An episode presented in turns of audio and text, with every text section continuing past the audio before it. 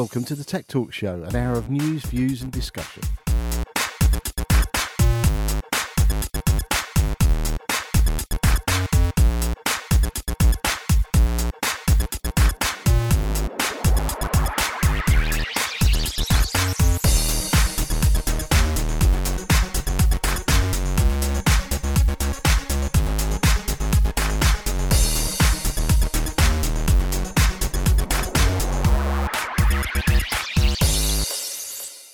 Have got a packed studio, Dan, haven't we? I've never seen it so busy. Steve. No, no, it's quite good, and it's really good because the air conditioning's broken, so it's going to be like a sauna in about ten minutes. Yeah, something to look forward to. Yeah, really looking Yeah. forward to that. I'm, I'm putting a good. I'm making our guests feel at yeah. home. Yeah, absolutely. It's good Really for you are. to tell them now as well. Yes, just to warn them just how unbearable it's going to get. Anyway, let me run through who we got here. So we've got Alex and James, and they're from the Healthcare Startup Labs. Is that right, guys? That's correct. Yeah, It welcome is. to the show. We've Thank got you. Julie Evans, and Julie's from Exonar. Exona, yep. Hi. Exona, sorry. And uh, I've got Andy Lilly, and Andy's from Armour Communications. Uh, yep, Armour Communications. That's yeah. right. So, welcome to the show, everybody. Uh, great to have you here. Um, let's start. Dan, Yeah, let's do you want on. to kick it off? Yeah, so um, let's we, we've got um, Alex and James all queued up. So could you tell us a bit about healthcare um, startup labs and what you guys do? Yeah, sure. So, um, myself and James are both doctors by training. Um, Okay. I was a bit of a nerd when I was at medical school and sold a company, um, and then went on to found another company when I was actually a doctor as well. So, coming back quite late at night from sort of shifts and things, and then doing a bit of coding, taught myself some really terrible, terrible web design skills, um, but not terrible enough to put people off buying things through some of the sites. So, Right. um, that's my background. Um, and then James and I met at uh, an, a Microsoft Accelerator event. Uh, Yeah. James is the um, head of the Digital Health London Accelerator. Um, and what we're sort of quite passionate about with my background and his is helping startups in healthcare trying to get funded, trying to learn the skills they need to break through um, some of the current barriers. So we set up something called HS, um, which is a healthcare accelerator and incubator fund, which helps those early stage startups to tackle some global health issues. So, what are the uh, first? What are the main mistakes that the new companies are making that you're helping them overcome, or what are the main barriers that they face that you're helping? Yeah, so uh, it's a great question. I mean, I think um, there's multiple, multiple layers really. So, um, as a, a solo entrepreneur, if you sort of spot a problem in healthcare, um, you've got to make sure that you have all the skills required. So, um, you know, I'm sure your listeners will appreciate that to have a startup, you've got to have a really, really im- strong sort of tech side. You've got to have operations people, um, but actually finding those people is really, really tough. So, um, you can go to meetups around London. You can use websites like Co-founder, um, but actually finding people who are who are really, really high quality is is really, really difficult. yeah, Um, and one of the things that we do is we pair actual practicing doctors, so people who understand the healthcare issues and, and understand how to sell into the L- N- NHS, um, with people with really strong tech backgrounds. And that might be PhD students in machine learning, um, people who've got sort of AR, VR backgrounds, or people who've just got sort of strong coding skills and have been to business schools doing MBAs. Um, so that's sort of the, the first part of it. And then once we have teams, or if teams apply externally um, as small sort of early stage businesses or startups, we help them make sure that they've got a valid idea. Um, so one of the big, you know, founder biases of any startup is we think our idea is fantastic, Yeah, but sure. but is anyone actually a going to Yeah. buy it, and is is it going to be useful to the users themselves? and also a common mistake is that ideas like huge and they're going to cure a range of things, and actually Right. maybe well, this is the should- problem. maybe they should be focusing on one or two particular issues. Well, exactly. Yeah, I think especially through my job at the accelerator, we um, we end up giving advice to lots of different people that apply, and we give um, lots of time in sort of office hours to people that are looking for advice. And the the one question I always ask people is, "What problem do you solve?" Yep. And you'd be so surprised about how many people just cannot answer that simple question. They tell you everything about the business and how they found it and how amazing it is, and they tell you everything about everything about everything. yeah, and you just kind of say to them, "Okay, but what problem do you solve?" And they they try and they try and reduce that down, and it's very difficult. And I think unless, especially in healthcare, unless you can really hone down on the problem it is you solve, you're going to really struggle because in a healthcare system that is a public healthcare system that doesn't have the money to spend on things that are nice to have, which we just can't. We can't spend money on things that are nice to have. It needs to be in the necessary column rather than Sure. the nice to have column, right? Hmm. Yeah. So And how, how do you go about pairing people up in terms of complementary sort of skills? Yes, I mean the idea behind that essentially is it's taking the, the concept of a, a meetup or the concept of how finders meet each other um, naturally and sort of serendipitously and putting it into an actual formalized program with some strategy behind it. So essentially, what we do is we uh, we've already got sort of a, a really strong selection of entrepreneurial doctors, um, and then it's a, a case of putting them through a strong, r- robust interview process, trying to find those entrepreneurial character traits um, such as resilience, leadership. If they've already sort of been in a startup before, you know that's a huge indicator that they're likely to be successful in the future. Um, and then pairing them with those people through a synergistic application process, assessing people's technical backgrounds, seeing what their um, PhD has been on, whether it's something that can be commercialised within the NHS, um, and then essentially putting them together through a, a series of team building exercises and seeing what they produce. Um, because I mean, I've I've started sort of a number of companies, and it's really really obvious quite quickly whether you and your co-founder work together well. Are you productive?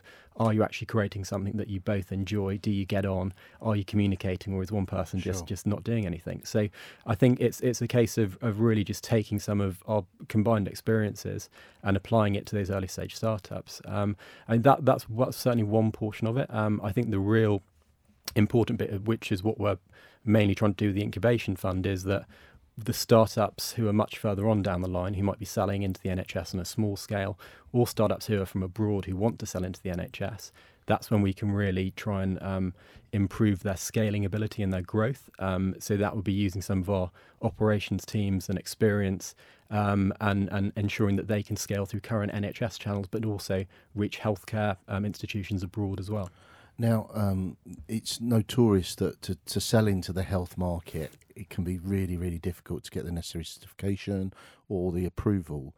Is that true? Is that is that Very true. is it? Yeah, Yeah. very true. And unless you're set up from day one to really do that, and unless you kind of, know, unless, unless you really believe that that is what you want to do, that is the market you want to break, you're probably not going to do it because it's going to be hard. And I think Sure. this is one of the reasons that healthcare often gets left behind because people find it easier in other industries to apply certain technology, like uh, near field communication or things like that, that are just so easily applicable to other things. But in order to do that in healthcare, you need to really corner a part of the healthcare market. You need Sure. to understand exactly how it's going to be useful. You need to build a business case around it, and you need to work extremely hard to get into healthcare to even get the pilot because there's a huge huge chicken and egg between getting trials and evidence because in order to get evidence which is the first thing that you're going to be asked for you need a trial and Yeah. in order to and, and evidence, clinical so- trials can be very costly, can't they? Yeah, to run a- indeed. yeah. Yeah, So- it's going to be. But that said, I mean, there are ways to do it, and one of the main things is is building relationships within the NHS because ultimately there are there are layers of accountability and decision making, but it always comes down to people. And I think those companies and small startups that are at loads of events and talking to lots of people and building trust with those decision makers, they end up having the ability to kind of de-risk it for themselves by just building that relationship. So it's it's really important to get out there and and um, yeah, really start networking and. and So some of, some of the things you've seen coming through, obviously, because you're a startup and, and or a near startup sort of support. I mean, you've got two. For me, I, I see there's two sort of sectors. One is the preventative bit, either encouraging people to be more active or, or taking a lifestyle changes and that, or you've got the sort of the curing, interventive sort of side as well. Where where are you mainly seeing tech tech companies focusing, or is it spread between the two? Yeah, I mean, I, th- I think certainly at the moment it's it's spread between the two in some respects. So, I mean, I think it's you know it's akin just to business to business and business to customer models really. So, Right. um, you've got there's a big push from NHS Digital at the moment to um, do personalised and um, home assessment medicine and things like that. So, cutting out the need to come into outpatient clinics, Yep. saving the NHS um, you know mil- millions and millions of pounds a year. Sure. Um, and that's something that has been taken up by quite a number of apps. So that's things like you know taking your your own blood sugar at yeah, home for diabetes. monitoring at home, Right, remote. exactly. Yeah, yeah. And then you know you can get more advanced with those. So um, if you bring in data analysts and data scientists, you can really do something to predict which patients are at risk, and that's what things like Google DeepMind are doing um, for in-hospital things with um, their uh, Streams platform. And with the preventive side as well, you want to be picking up those patients and seeing what can be optimised in the community by their GP. Mhm. Because the big spend in the NHS is the patients who come into hospital um, unnecessarily, essentially. So that that's certainly one side. And then you're absolutely right. The other side is is probably you know the deeper tech for what can be done for patients who are in hospital and things like that. Um, and that might be from everything such as machine learning for um, picking up uh, problems with vision by ophthalmologists, um, to things like VR um, for training for doctors and things like that. Um, and I'd say there's also sort of another layer as well on that, which is the optimization of the actual flow in hospitals. So things like staffing solutions, things like Yeah. patient um, care solutions, um, and just things like sort of um, optimizing the, the work of nurses and doctors. Sure. So it's a huge area. Yeah. Yeah. and with the with the best sort of eh, with the best advice in the world, not all startups are successful, right? So you've got these people you've selected and seen that they've got these great skills. What happens if if they've you know the the, the sort of startup they've started doesn't succeed? Absolutely. I mean, the I'm, I'm sure you're aware that you know the data from the original Y Combinator data says that 50% of startups fail within the first year, right? So I think we know that everyone knows that. I think what we try and do is we try and mitigate that as much as we possibly can. There are always going to be things that don't get taken on board because we're looking at the full lifespan of uh, essentially a startup, going all the way to a small to medium enterprise, to hopefully an exit or IPO.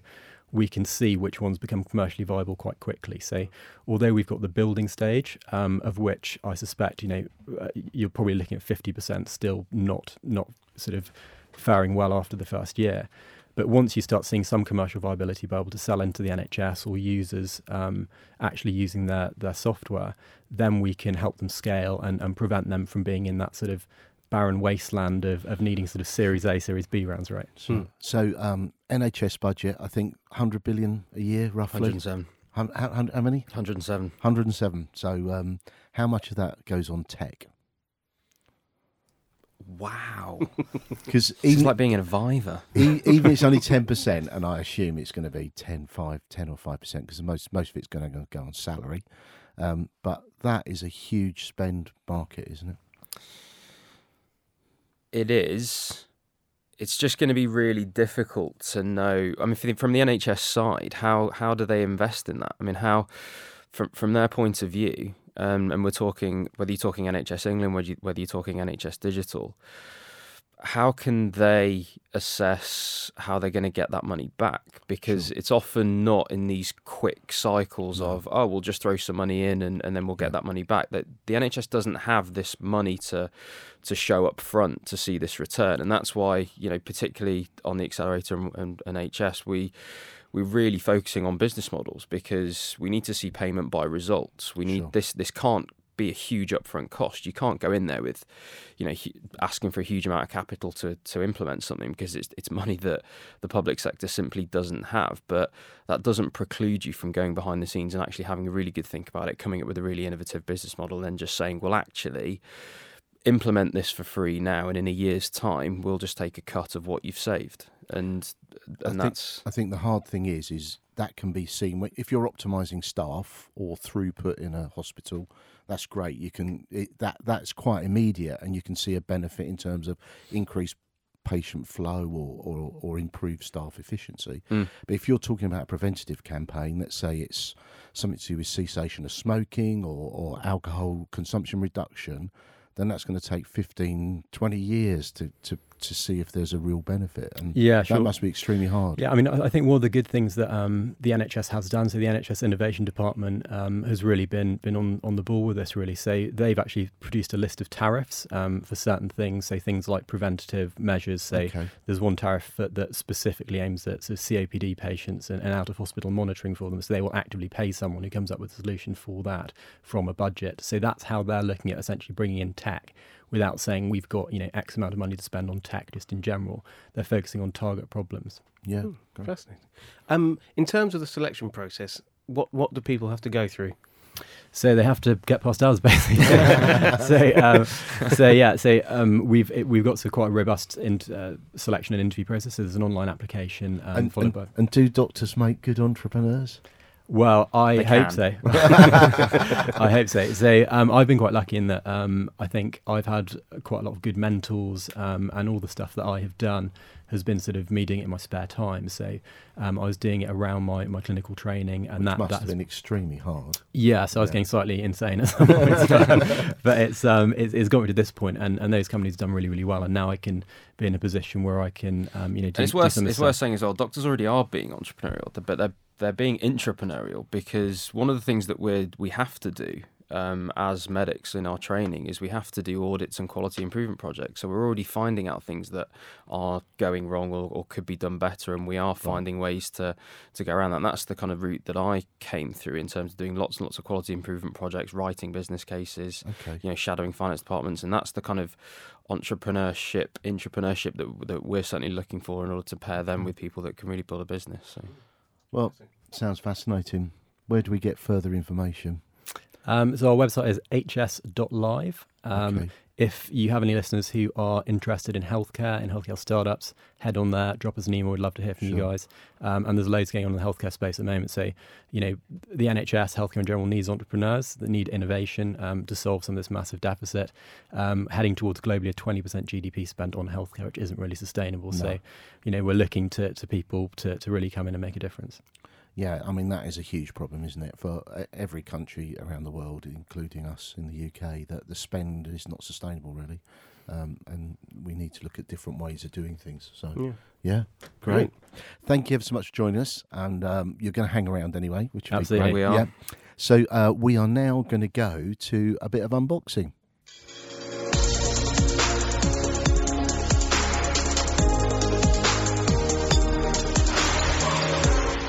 Well, as I said, it's that time, so we're now going to unboxing. Dan's got the purple box. I have. So just to explain how it works, we don't know what's in the box. We're going to have a look at it, play with it, and see what um, see what we think of it. And uh, everybody gets a chance to comment and uh, yeah, be honest and be truthful. So that's the thing. So uh, Dan's opened the box, and it is. okay.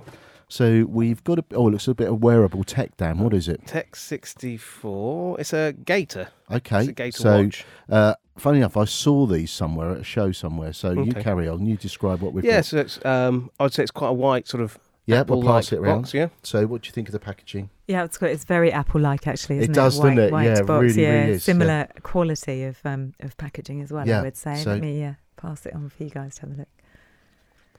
So, um, So it's so Apple like there's actually a banana on the outside. Yeah. which is- great. yeah, there we Good, go. good marketing. Yeah. Yeah. a complete yeah. So we're into the packaging. Um, It is incredibly Apple-like in terms of it's very well looks very very well presented actually. So Hmm. we have a watch type uh, device. Do you have a look at that, Alex? So Nice. yeah, James come through the box, nicely Yeah. packaged though. Yeah, pretty good. Uh, Yeah, so we got a uh, some sort of lead. So yeah, Yeah, small charger. Small charger, standard, standard power stuff. Yeah, Yeah. okay. And we've got they're going for call, locate, emergency, and waterproof on their packaging as their selling points. Okay, Oh, so the okay. four key points. Okay, and Alex has got you got the. Oh, sorry, James, you've got the watch there. So it's, a, it's like a blue sort of. Andy, what do you think of that packaging? Have a have a look at the box. Yeah, blue, rubbery, uh, Okay, watch. Quite a small screen.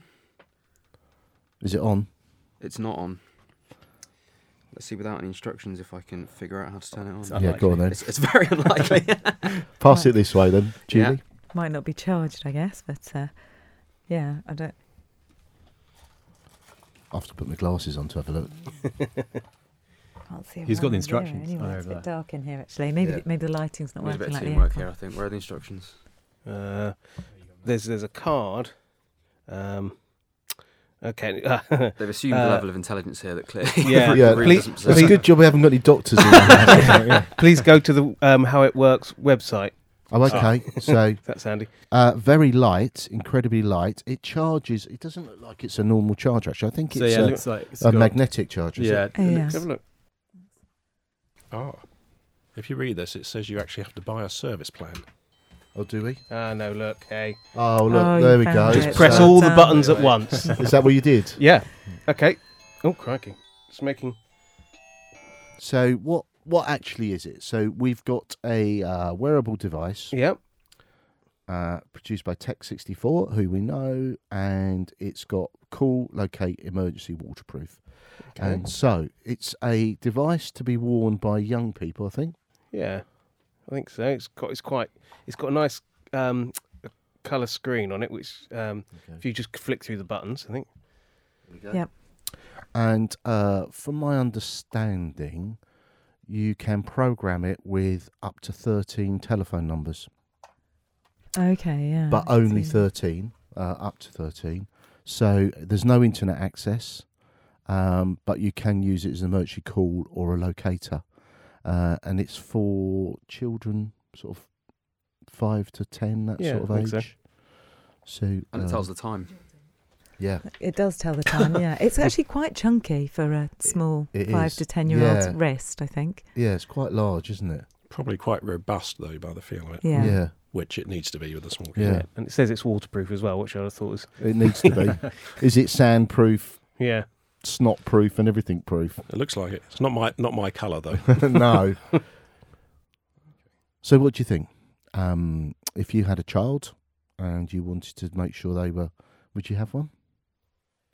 I guess it's interesting to understand when they talk about location, what do they mean? Can you log into a website and see where It's an your app. child is? It's Or an app. okay, So, Yeah. I think it uses uh, GPS yeah. and Wi-Fi hotspots as well to locate.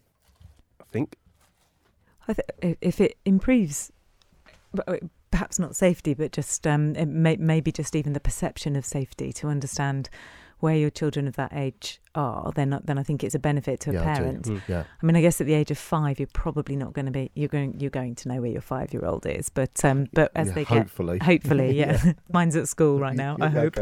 um, but yeah, I, I think as as kids get older, if you're not comfortable with them having a mobile, at least you have a, a mechanism to be able to get hold of them, um, and also an idea of, of where they are if they're telling you the truth. Well, an idea of where their watch is anyway, they do. Do because they don't necessarily wear it just No, because you've yeah. asked them That's, that's to. what I was going to say. If It'd they be want good to to be get a five year old in evasive. here and see if they actually wanted to put it on. yeah, that's the other thing. Yeah.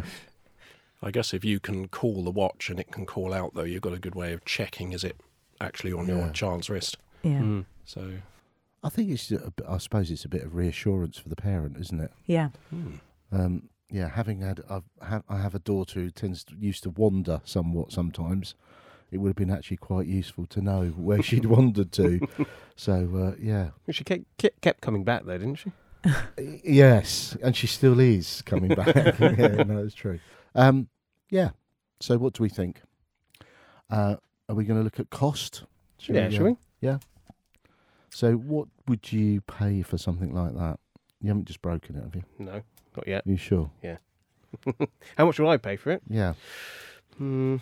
I mean, if it's if it's got GPS and it's waterproof and it's you know all And that sort of thing, then I don't know. What do you think? Um, I don't know.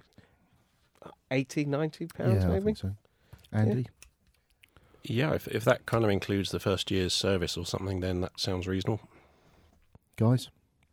I'm going to go, what do you reckon? I'm going to say a little bit higher, maybe. Oh, I was going to go lower, mate. Oh, yeah, okay. Really? Good teamwork. That's why we complement each other. Yeah. yeah, yeah, Yeah, yeah. That's exactly right.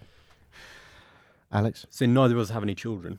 So literally the have. worst person to be uh, uh, actually using this device. But I reckon I'm going 59. 59. Okay, I'll get that. 59. Yeah. I mean, look, I think that's a, a reasonable. The, the annual fee, I think, would be Would the be other thing that I would want yeah. to Yeah. be no. aware of. Um, but at that point, before you were comfortable with them having a phone, um, yeah, I guess kind of eighty quid, something like that.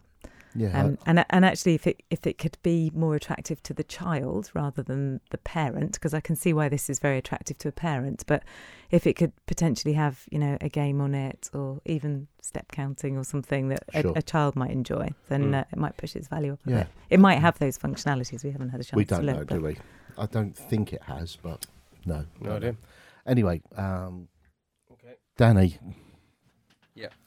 So this was sent in to us by Tech64. Um, some of the functionalities on it. So it is geared towards for the parent, obviously, to know where the children are at all times. Um, the one thing it can do is they can set up a safe boundary So you go onto the, the, the app, the Gator app, and then you can set up that if anyone le- if the child leaves that, that area, you get notified straight away. It also has an SOS button on it as well, which therefore means that the one of the 13 numbers that you've put in, so mom, dad, brother, whatever it may be, auntie, if you press the SOS button, it will dial um, each number until there's an until there's an answer. So automatically, someone has to answer, so they can then talk to the child. Um, it is geared, like you said, it is geared more towards the, the parent at the moment. I think it's something that they're looking at to see if they can improve why the child might want to wear it.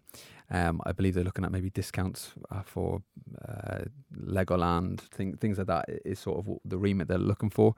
Um, but but that's sort of what it has. In, they have in mind for it. But there's an app, an app that on your phone that goes with it, so it can, it can sort of entail more to it. So yeah, um, yeah. The price that it's retailing at the moment is ninety nine pounds. It's available from Amazon or John Lewis. So. Um, and all other good outlets, I'd imagine. But uh, they're the two that that's at, at the moment. So yeah, ninety nine pounds. But like you said, it, it, it feels like it's it's durable, and I think it needs to be. So yeah, ninety nine. So the only thing that's left to happen is the normal Dan. yeah. Is it? Does it rock or does it go back in the box? So, so So- Andy, Um, I think, given how nervous parents are about their children nowadays, not necessarily for good reason, but how nervous they are, that'll probably sell pretty well. Yeah, Yeah, I think Alex. my reservation just be would children want to actually wear it Yeah, and use it. too. But um, Mm. yeah, I'm sure the parents would probably buy it. Mm. Yeah. I'll agree with that. Julie. Yeah, I think um, I'd probably want to understand a bit more about target market. Um, as I mentioned, I have got a five-year-old, and I don't think she'd keep that on her wrist. It's it's very big. So um, so yeah, we're a slightly older child potentially, Yeah. pre-mobile phone age. Yeah. I yeah, I agree. I agree with you. Pre-mobile phone. Mm. Yeah.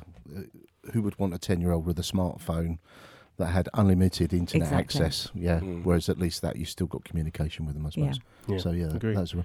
So uh, I'm going to say yeah, it rocks too. Yeah, good. Yeah, So, I'd, I'd have to brilliant. agree. Yep. Yeah. Yep. Well, th- thank you guys. That's brilliant. Thanks ever so much. So now moving on, Dan. Yep. We're now going to speak to Julie, Julie Evans from Exonar. So, Julie, tell us a little bit about what Exonar is and how you came about uh, developing it. Okay, so um, I actually I've been at Exonar for just over a year. I spent the last um, ten years or so in security, risk, and compliance and privacy, um, which is a really interesting area. I Is it promise. really? Yep, it is. it's riveting. Sure, yeah, okay. um, and I, I spent quite a lot of time um, talking to chief information officers uh, and chief information security officers about what is the thing that they worry about, what keeps them awake at night. Um, and something that came back more often than, than any other reply was, um, I- don't know what I've got, essentially. So there's a lot of information in the data stores within my organisation, um, and I don't know what information is contained.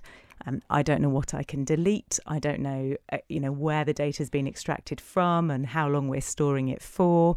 All of those kind of problems were, were very much repeated. What Exonar does is it it answers that question for the organisation. So we will um, crawl all of the unstructured data stores. Um, index the content and the metadata, which essentially makes all of the data stores searchable and reportable. So, from a CIO perspective, if you want to delete data, if you want to know whether your information is within your retention policies, those kind of things, all, of that suddenly becomes possible because we know what's there and what the metadata is that's that's linked to it. So, why is that relevant now? Well, there are a number of different use cases for our product, and people are using it for for a range of things. Um, but right now, and I think you talked about it last week, um, GDPR is the new Yes, EU right. Yeah. data protection regulation.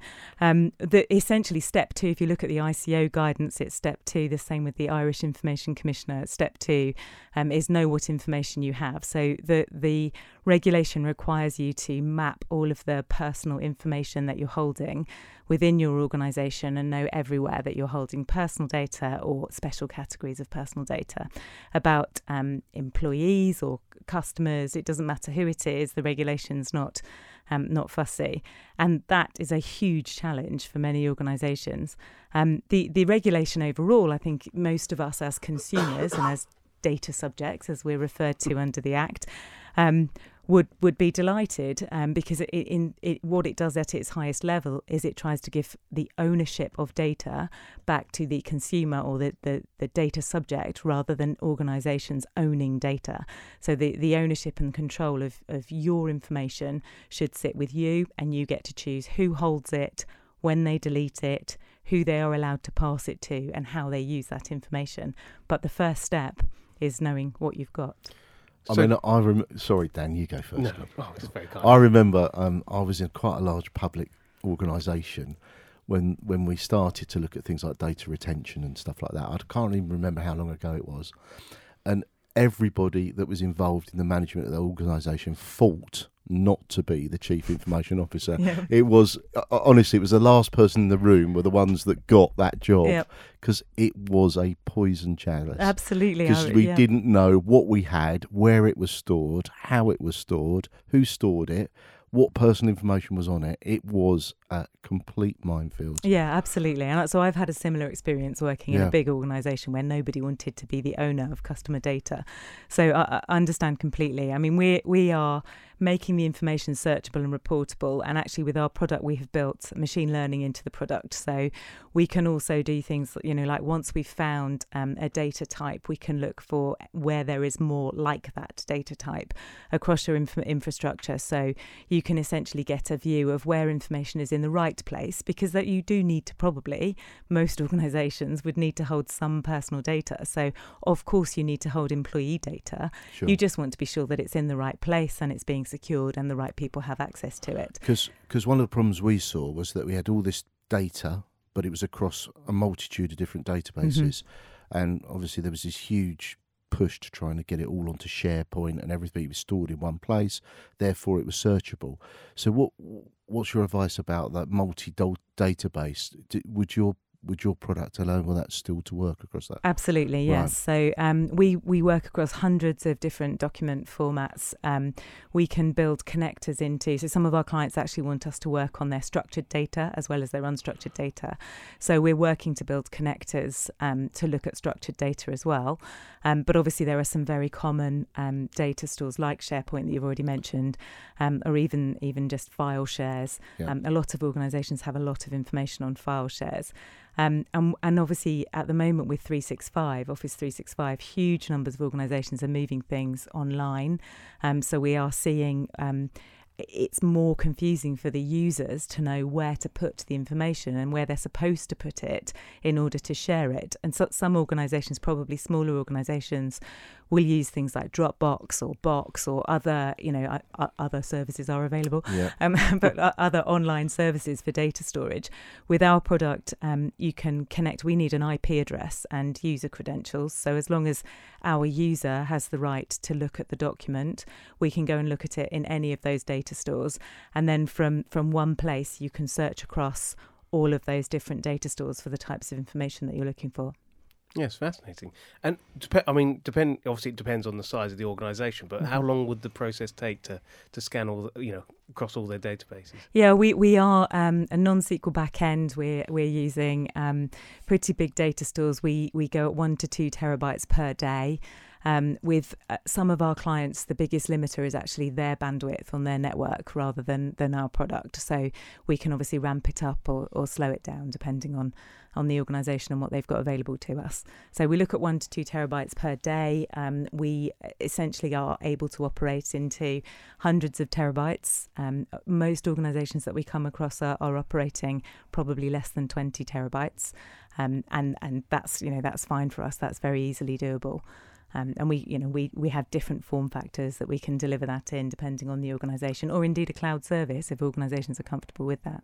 So, how did the development take place? How long's the, the your actual product been in, in use? In in its current format, Exonar's actually been around for about four years, four and a half Okay. years, um, and started in aerospace and defence with uh, an organisation who um, were aware that their data had been accessed, but did not know what information had been gained from the outside. Right, so they okay. knew knew what which data stores had been accessed, but um, did not know what information was contained in those data stores. So we started in in that um, area, um, and then the product has been refined and uh, moved forward over the past few years. At the moment, as you can imagine, privacy and GDPR is a very uh, big use case for us. So we are really very focused um, on that area right now. So for the past sort of six to twelve months, we've been quite focused on privacy um, and on looking at you know personally identifiable information. Um, the the founder Adrian um, Barrett, he's has been around, yeah, so, so kind of four years really working on the same same program. Um, we've now we we've reached 18 people, um, predominantly engineers. Uh, obviously, some some full stack developers, some working on user interface, that kind of thing. Yeah. So Um, so uh, I've, I've seen the demo on your website, which Okay. looks really good. So you can search by various different criteria, whether it's name, whether it's any sort of keywording or other things like that, and then that will draw out all all of the information relating to that particular phrase or anything. Is that correct? Yeah, absolutely. So if you want to just search the content of a document, then you might use things like phrases um, and keywords. Um, but actually, you don't have to search just, just the content of the document. You could look for um, metadata or um, anything where you are the author, for example. Okay. Um, I, I, I don't know if this is just me, but sometimes I create documents and then I can't find them Mhm. afterwards. Yep. Um, or if you know that you've got a particular person in your organisation who's responsible for a certain type of document, you can you can search by author. So any of the metadata becomes searchable. You could look, for example, for any information that contains personal information. So there are some types of personal information that we just look for on the first pass through. Um, so there are there are dozens of fields that you could use to go in and search by. It doesn't have to be just looking at the uh, document body, so file names and so on. Uh, aside from the sort of like the GDPR Hmm. side of it, you know, there must be great sort of um, benefits to a company just having a good search of their data and just seeing that even for things like duplicates and stuff like that must be you know quite a good exercise for them to go through Absolutely, yeah. We have um, we we work with some clients who are not keen to give the power to their individual users because actually, in some ways, having the the search capability um, would override some of the bad housekeeping, which is which is an interesting point of view. Um, obviously, our point of view is that it's better to understand it and address it and remediate um, any issues. But um, yeah, so deduplication, for example, we um, we deduplicate based on content rather than just on metadata. So we're quite unique in that. Um, so as you know, if you email me a Word document and I save it, that changes the metadata or the properties of that document. Um, we would still see that very much as a duplicate. We would be able to pull that out as the same document. Um, so duplication, deduplication is interesting. We've we have clients with um, 46%, I think, was the the highest amount of duplication that we found, which is obviously a huge opportunity to reduce your data stores, um, and therefore reduce your your risk profile really. Um, so deduplication is a use case. At the moment, a lot of organisations are looking at moving to the cloud. Um, so there is uh, there is concern around what level of data should be put into the cloud and what data might be perhaps held more securely locally. Um, so what we're able to do is to look at the content of the information, um, regardless of how it has been classified, and look at what the what the proper classification should have been. So if for example if we you know if we talk about government classifications if it was supposed to be classified as secret and it's being classified as top secret um, we would use machine learning and intelligent classification to actually identify that the correct classification regardless of what's been put into a header or a footer or you know so, somewhere else on the document body so um, so the, the product has a number of different use cases in, i including you know post breach or um, transfer to cloud, and of course finding personal information for GDPR. So, um, who who are, are your biggest sector? Well, you know, what's your biggest sector of focus at the moment? Um, so at the moment, actually, our, our biggest sector is government. Um, right. Okay. Although with GDPR, we are um, we're we're working in a number of other sectors, um, right the way from communications companies to law firms, um, and yeah, I mean, it, I can it's- imagine in a law environment, it because having uh, there's been a few legal cases been involved in, and it says right, we need every email relating to X, and trying to do that is impossible. Oh, it's it's huge. Yeah. Um, but actually, if you think about uh, privacy regulation generally, um, a, a data subject has a right to a s what what we call a subject access request. So you have a right to ask an organisation um, to tell you everything that it knows about you. Under the new regulation, um, that right still exists, but at the moment there is a small hurdle because you have to pay a ten pounds fee. The fee goes and the new regulation requires um, the the request to be met in a much more time bound fashion. So um, you have a right to know exactly what the information the organisation is holding about you. With no fee within 30 days, or you can expect an explanation of why it's not the information is not coming back within 30 days. And everything that we learn from from organisations is actually that's incredibly difficult to do. So as you allude to, even just finding all of the emails um, about one particular topic would be really challenging.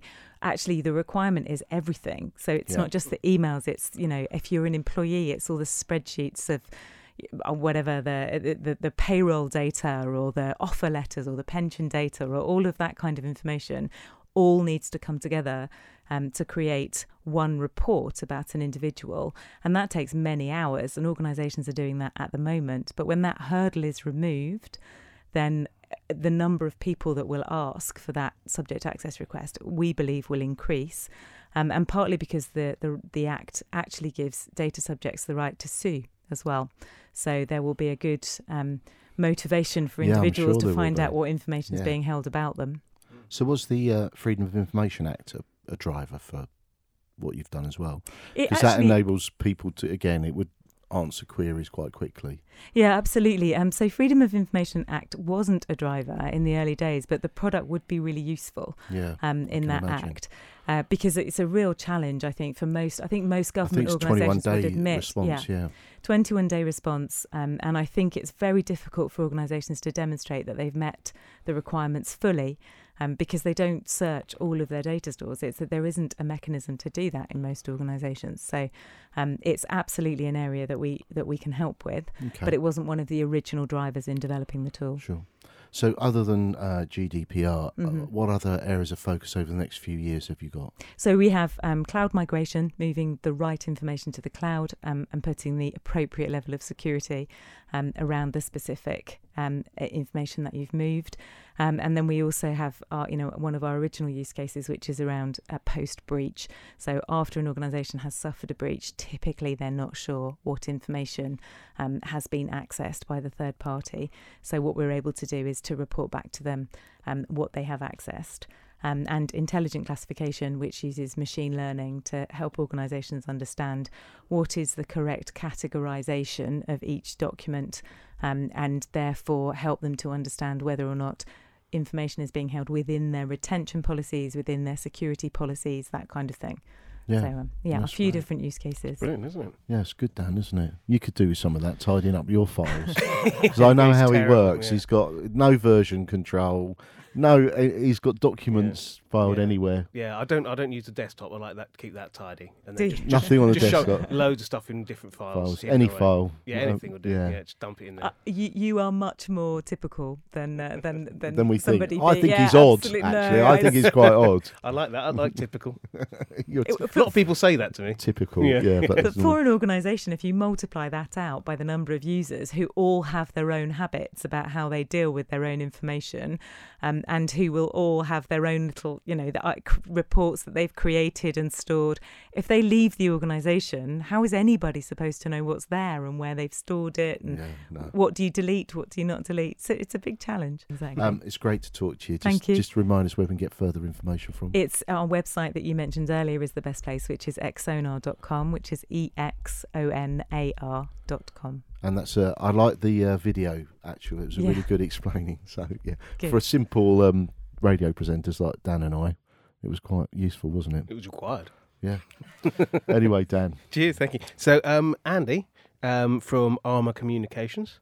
Um, yeah, hi. Right, could- um, perhaps you could sort of just describe a little bit about what you do at um, Armour Communications.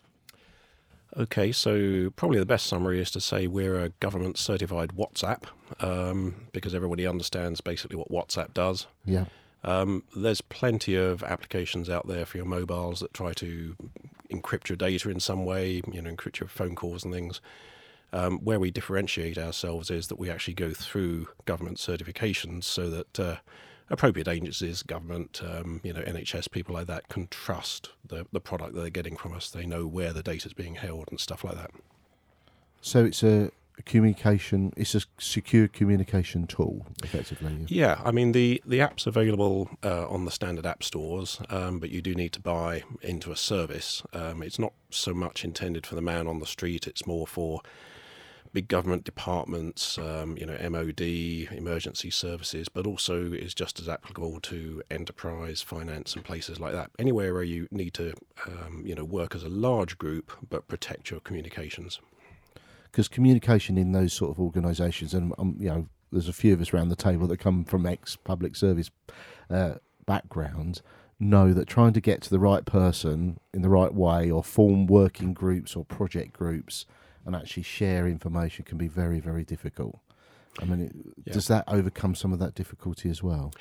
Yeah, so I, I, guess one of the main problems that uh, we try to address is the fact that in the past, if you wanted to have an encrypted solution, um, firstly, if it was at the secret level, then it was a big box you had to carry around. It was very cumbersome and so on. Um, and you know everybody has now recognised the fact that uh, everybody from the minister down wants to work with mobiles. You know that they have no interest in carrying these super secure things around unless they really work in the very very sort of secret areas.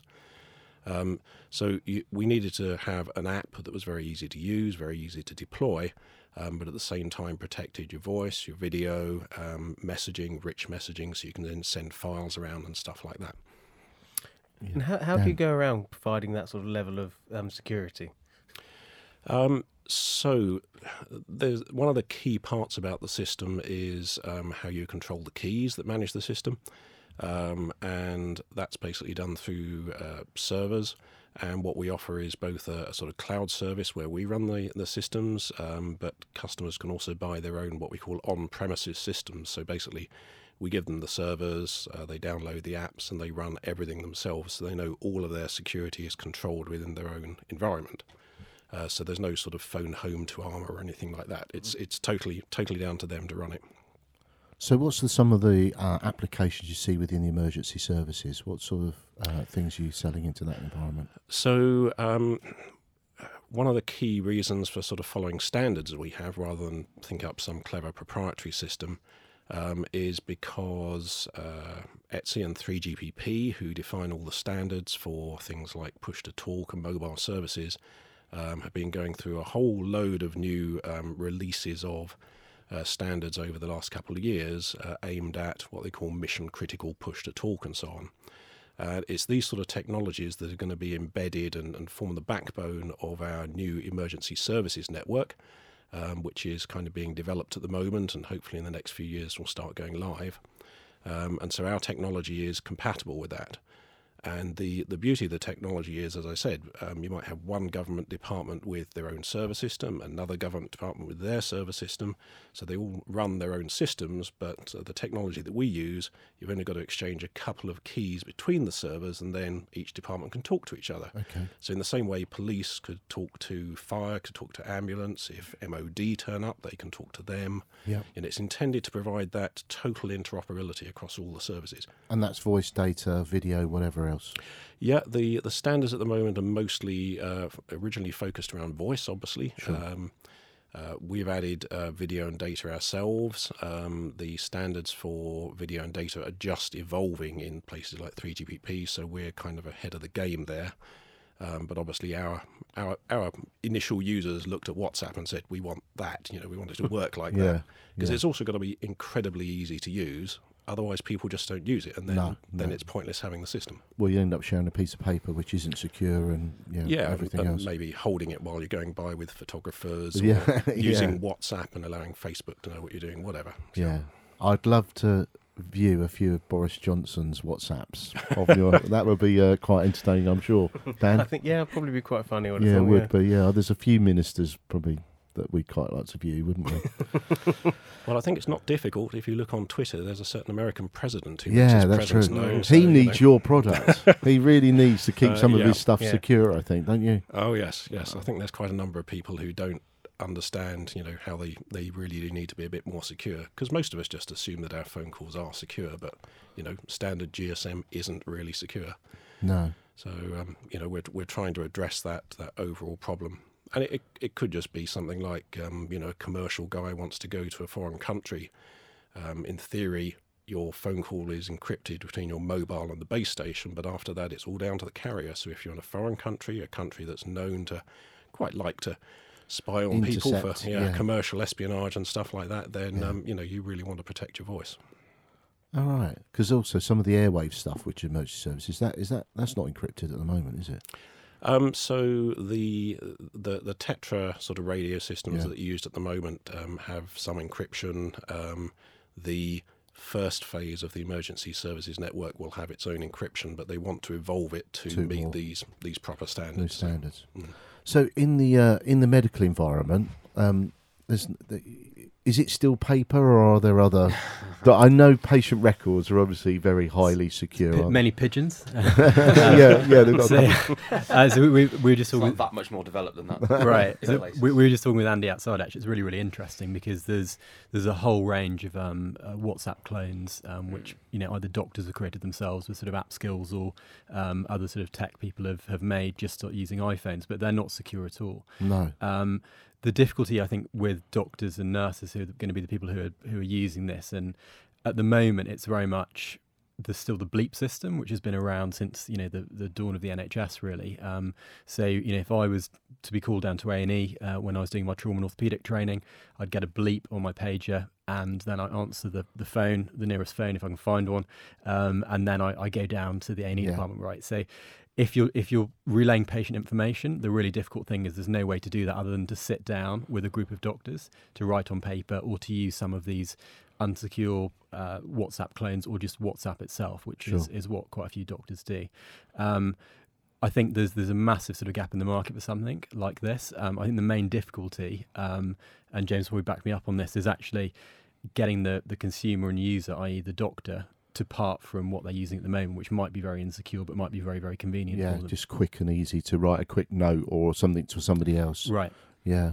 Yeah, I there's, mean- de- there's definitely there's definitely a market. I mean, we've got a couple on on, on, on the accelerator as well that, that have managed to you know secure themselves to a point where the NHS is happy. Um, and you know, th- if you look at the future, it will literally be someone gets down, gets bleeped down to A and E. They just take their phone, they write, a, jot a few notes down, they take a photo, send it to their registrar for advice, and then they get a, a decision beamed straight back. And that's Yeah. that that is the future, and that is the where where we need to go. So something like that is is ideal. Yeah, Andy, yes. Yeah, I mean we're we're looking at um, you know potential applications like uh, using it for secure video. So somebody on site, um, perhaps in a sort of military type situation, who's not a trained medic, can uh, feedback video of a you know wound or something similar, and get a, a trained doctor elsewhere to look at it, or perhaps even a social worker going into a home who wants to a record. Um, but also securely send back information, you know, like there's a bruised child or something like that. Yeah. So loads and loads of applications. because um, we've had a few people in uh, talking about remote monitoring. So you've got someone who's actually remote monitoring, but also they're caring for, or there's someone who's being remote monitored that can't care for themselves. So you've got the family have access, and there are massive controls around the actual patient database, with huge amounts of security to people to go through, to share, or to access data, or to pull it back off. So if you're a health visitor or whatever else but it seems to be that that's really secure, but everything else around it isn't. Uh, you know, that's is that your experience as well, Alex? Yeah, I mean, absolutely. I mean, I, th- I think um, there's, um, you know, as Julia was saying, there's lots and lots of data sources themselves within the Sure. NHS, which are all quite discreet. Um, and the NHS itself is has got a, a tremendous amount of data, whether it's in patient records, whether it's moving over to the electronic records, which is supposed to be happening by 2020, but I'm not sure whether that's going to be the case. Um, the potential for you know using that for things like powering a machine learning algorithm to predict things or just using data analysis to optimize the workflow within a hospital is huge Yeah, the difficulty then is that the contrast is with um, patient confidentiality, data laws and things like that. And, Yeah. and the NHS really is getting a, a two pronged attack, which is startups and people like us are basically giving them a nightmare saying, just you know, release this data anonymized and, and we want to build something awesome to, to help you guys out. But then obviously there's there's the flip side, which is the confidentiality, which they've also got to be dealing with. And it's really, really difficult for them. And, and I, I don't know personally off the top of my head how you can get around that at present. Um, we'll see what happens with sort of the data laws that are coming in next year. Um, but yeah, I mean, I think there's a huge potential, um, whether it's with remote monitoring, whether it's in, in hospital monitoring, um, uh, around the data protection. Yeah, no, it's massive. So, uh, where do you think you'll be going next in terms of secure? What markets are you going to be focusing on, or is it just a broad focus? There's a broad range of uh, markets. Uh, it can be anything from um, you know secure services on trains through to, as we said, emergency services, mod government. Um, but also the the crypto technologies that we use are also applicable at the Internet of Things level. So that's an area that we're you know looking into at the moment um, because let's face it, that's certainly an area that needs protection. Yeah. Massive. yeah, Uh, I'm hoping that some of our stuff will also help address um, some of the GDPR issues that um, you know Julie's company cover, because frankly, that is a really scary area. But at least if somebody buys, you know, one of our on-premises systems, and somebody says, "Where's all your voice and other stuff?" you can say, "In that server there," because we own it. You know, it gives you that sort of control over where your data is. Yeah. I'm just interested. So recently, the government has been making some noises about for national security having back doors into sort of encrypted, um, into encrypted sort of messaging systems and stuff like that. Where where do you think you know it, it can actually go? So, um, if you use the right technologies, then you know there are ways to enable that. So, um, our, our system has a mechanism to allow that because if somebody like a carrier, a BT or Vodafone or somebody like that wants to offer our system as a service, they have to be able to provide that uh, that capability um, by law. So, you know, it's one of those things where um, you know we we've got a system that's very carefully defined. So designed so that if we have to open up that sort of thing, then we can. Mm-hmm. But if the customer owns their own services, then it's up to them to decide whether or not they open that up to government or whoever else is asking. But it could be just as you know relevant to financial regulation, where people you know need to be able to record and listen back to what the traders have been saying on a day-to-day basis. So it's got again, it's got a very wide range of applicability. Yeah, no, it sounds fascinating, and and um, think you know to to have that security is is really important. So, um, unfortunately, we've sort of nearly coming to the end of the show. So, um, I I think um, what we've seen today is great about startups, Dan, about new companies coming to the market. I think that's re- and that's a massive field in health, isn't it? Between you know, so uh, good luck with that. Hopefully, um, things will come through for you. Um, yeah, no, it's great. And Julie, yeah, great to see. And your focus over the next year or two, will you be looking at growing the market? Absolutely, yeah. We've we've identified a very clear market. Um, we are focused on GDPR right now because it has a very present problem for Yes, organisations yeah. to address. Um, so very very focused on delivering customer success is where we are right now. Brilliant. And Andy, thank you so much for joining us. It's been great. Yeah, thank you for being here. Good. Thank you. Thank you ever so much. And uh, we'll we'll speak to you soon. Yeah, well. Cheers. Thanks.